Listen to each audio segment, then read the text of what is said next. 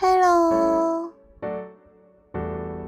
Chào mọi người đã đến với chuyện của Hạnh.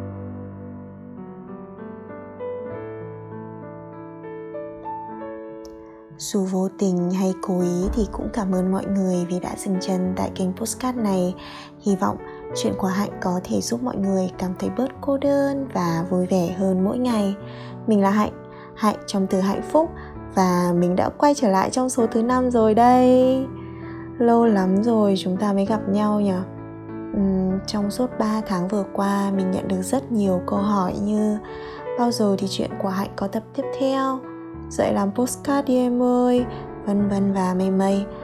Thật lòng xin lỗi vì để mọi người chờ lâu như thế.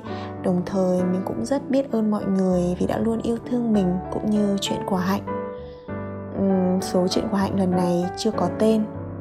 Đây có lẽ là số có nhiều bản nháp nhất.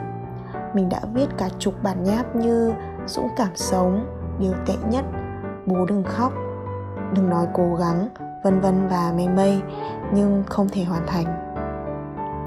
Không phải vì mình lười đâu, mà lần nào viết là khóc lần đấy. Có những bản thu chỉ được một nửa, xong rồi khóc nấc lên không thể tiếp tục mình nghĩ mình cần thêm thời gian mới có thể kể cho mọi người nghe chuyện của hạnh. Và hôm nay, đến lúc mình phải nói ra rồi. Tiếp theo sẽ là rất nhiều câu chuyện, có vẻ sẽ hơi lộn xộn một chút, nhưng vì mình đã dũng cảm nói ra nên mọi người hãy nghe nhé. Bà mình mất rồi. Cô gái xinh đẹp nhất nhà đã bỏ mình đi rồi. Chúng ta càng lớn càng đi xa, càng ít thời gian dành cho người thân, nên khi họ ra đi, ta lại càng đau đớn. Đêm ngày thứ ba sau khi lo hậu sự xong xuôi cho bà, bố về nhà, lên gian thờ thắp hương cho cụ và ông nội, rồi kêu lên, bà ơi, bố ơi, mẹ con chết rồi. Khoảnh khắc bố hòa khóc cũng chính là lúc mà mình nhận ra những ngày tháng tiếp theo trong cuộc đời mình phải khiến bố mẹ sống thật hạnh phúc và vui vẻ. Trẻ con khi mất đi cả cha lẫn mẹ thì được gọi là trẻ mồ côi. Vậy những người lớn khi mất đi cả cha lẫn mẹ thì được gọi là gì? Mình bị tái trầm cảm.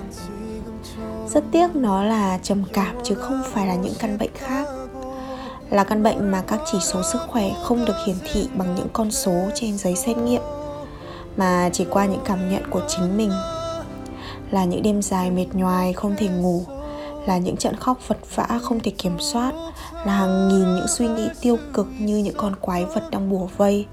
Mình ở đó, nhỏ bé, cô đơn và yếu đuối. Nhưng rồi, bằng một cách nào đó, mình vẫn ở đây. Đi lợm và dũng cảm. Cuộc sống có thể cướp đi của bạn nhiều thứ, nhưng cũng trao tặng cho bạn nhiều điều. Định nghĩa bị cướp đi hay được trao tặng là do bạn. Từ nhỏ đến lớn, mình luôn có suy nghĩ phải tự giải quyết các vấn đề của mình vì bố mẹ có quá nhiều thứ phải lo lắng rồi.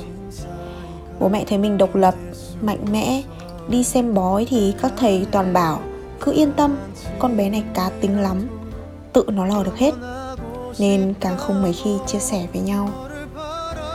Tết vừa rồi về nhà, mà anh bảo, thực ra bố mẹ gì cũng muốn hỏi chuyện, nhưng vì gì không nói, mà cũng thấy gì vui vẻ bình thường, nên không dám hỏi.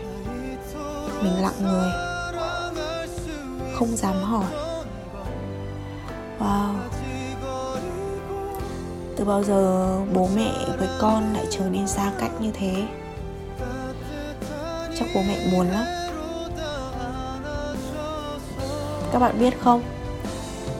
Mình có thể dành hàng giờ để thu chuyện của hạnh cho mọi người nghe, nhưng lại chẳng đủ kiên nhẫn để kể về một ngày của mình cho mẹ. Mình có thể nói với mọi người mình đang buồn, đang mệt, đang không ổn, nhưng chẳng bao giờ dám kêu ca về bố mẹ còn điều gì khiến bố mẹ buồn hơn khi con cái không cần họ mà vẫn sống tốt? Chắc hẳn bố mẹ đã rất đau lòng. Con xin lỗi. Làm bố mẹ yên lòng không khó như chúng ta nghĩ. Đôi khi chỉ cần cầm điện thoại lên và nói, mẹ ơi, con cần mẹ. Trên đời này, làm gì có ai không cố gắng? Cố ăn cố làm, cố yêu, có cả cố sống, cố chết nữa. Hôm nọ nói chuyện với một người bạn, bảo mình cố lên mà mình cáu nghe thôi đã thấy mệt rồi. Nên mình ghét phải nghe mọi người bảo mình cố lên lắm, ghét kinh khủng. Trong từ điển tiếng việt, cố gắng chỉ đơn giản là một động từ, chỉ việc đưa ra sức nhiều hơn để làm việc. Nhưng trong cuộc sống, động từ cố gắng mang nhiều ý nghĩa hơn thế. Khi bạn nói với sếp, em đã cố gắng hết sức, thì đồng nghĩa với việc hàng đêm bạn phải chạy deadline để hoàn thành xong công việc là chăm chỉ, học hỏi, lắng nghe, tìm kiếm thông tin với mong muốn phát triển bản thân hơn để thích ứng với môi trường. Trong tình yêu, mọi người đừng tiêu cực quá khi nghĩ về cố gắng nhé không phải khó quá mà cố yêu đâu cố gắng trong tình yêu là khi chúng ta hạ cái tôi xuống để lắng nghe và thấu hiểu nhau. Bởi ta đều biết rằng không ai sinh ra đã dành cho nhau, chỉ là ta chịu cố gắng để phù hợp với nhau mà thôi. Khi bác sĩ trả lời với người nhà bệnh nhân, chúng tôi đã cố gắng hết sức, thì xin bạn hãy hiểu rằng với hàng chục, thậm chí hàng trăm bác sĩ đã ngày đêm chăm sóc, chữa trị là những ca cấp cứu nửa đêm là những phác đồ điều trị phức tạp, là áp lực, là kỳ vọng của mọi người. Vì thế, đừng nói với ai đó hãy cố gắng lên, bởi mình cho rằng cố gắng là một việc rất mệt mỏi. Cố gắng bao gồm rất nhiều các hành động khác nhau mà mọi người sẽ phải kiên trì thực hiện qua một khoảng thời gian nhất định. Nhưng khi được hỏi về điều gì khiến bạn tự hào nhất về bản thân, thì câu trả lời duy nhất hiện lên trong đầu mình là cố gắng điều mình tự hào nhất về bản thân mình là chưa bao giờ ngừng cố gắng. Mình không biết mất bao lâu hay cần bao nhiêu cố gắng thì mới có thể chạm đến điều mà chúng ta muốn. Nhưng mình chắc chắn rằng nếu không cố gắng thì cuộc sống của bạn hẳn sẽ nhạt nhẽo lắm. Vì cố gắng là miễn phí nên mong bạn dù ở đâu, với ai, trong hoàn cảnh nào thì cũng đừng bao giờ ngừng cố gắng. Không phải vì ai không phải vì bất kỳ điều gì, mà vì chính bạn. Vì kiếp sống này đã có một người tuyệt vời như bạn xuất hiện, nên hãy sống cho thật đáng. Chúng ta chỉ sống một lần trên đời.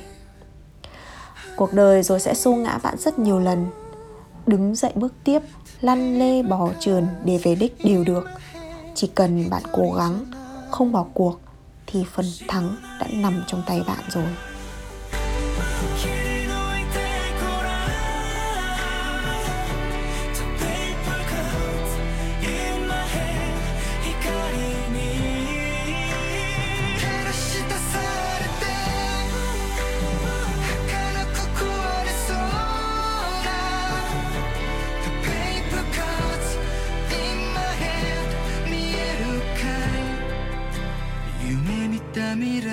time.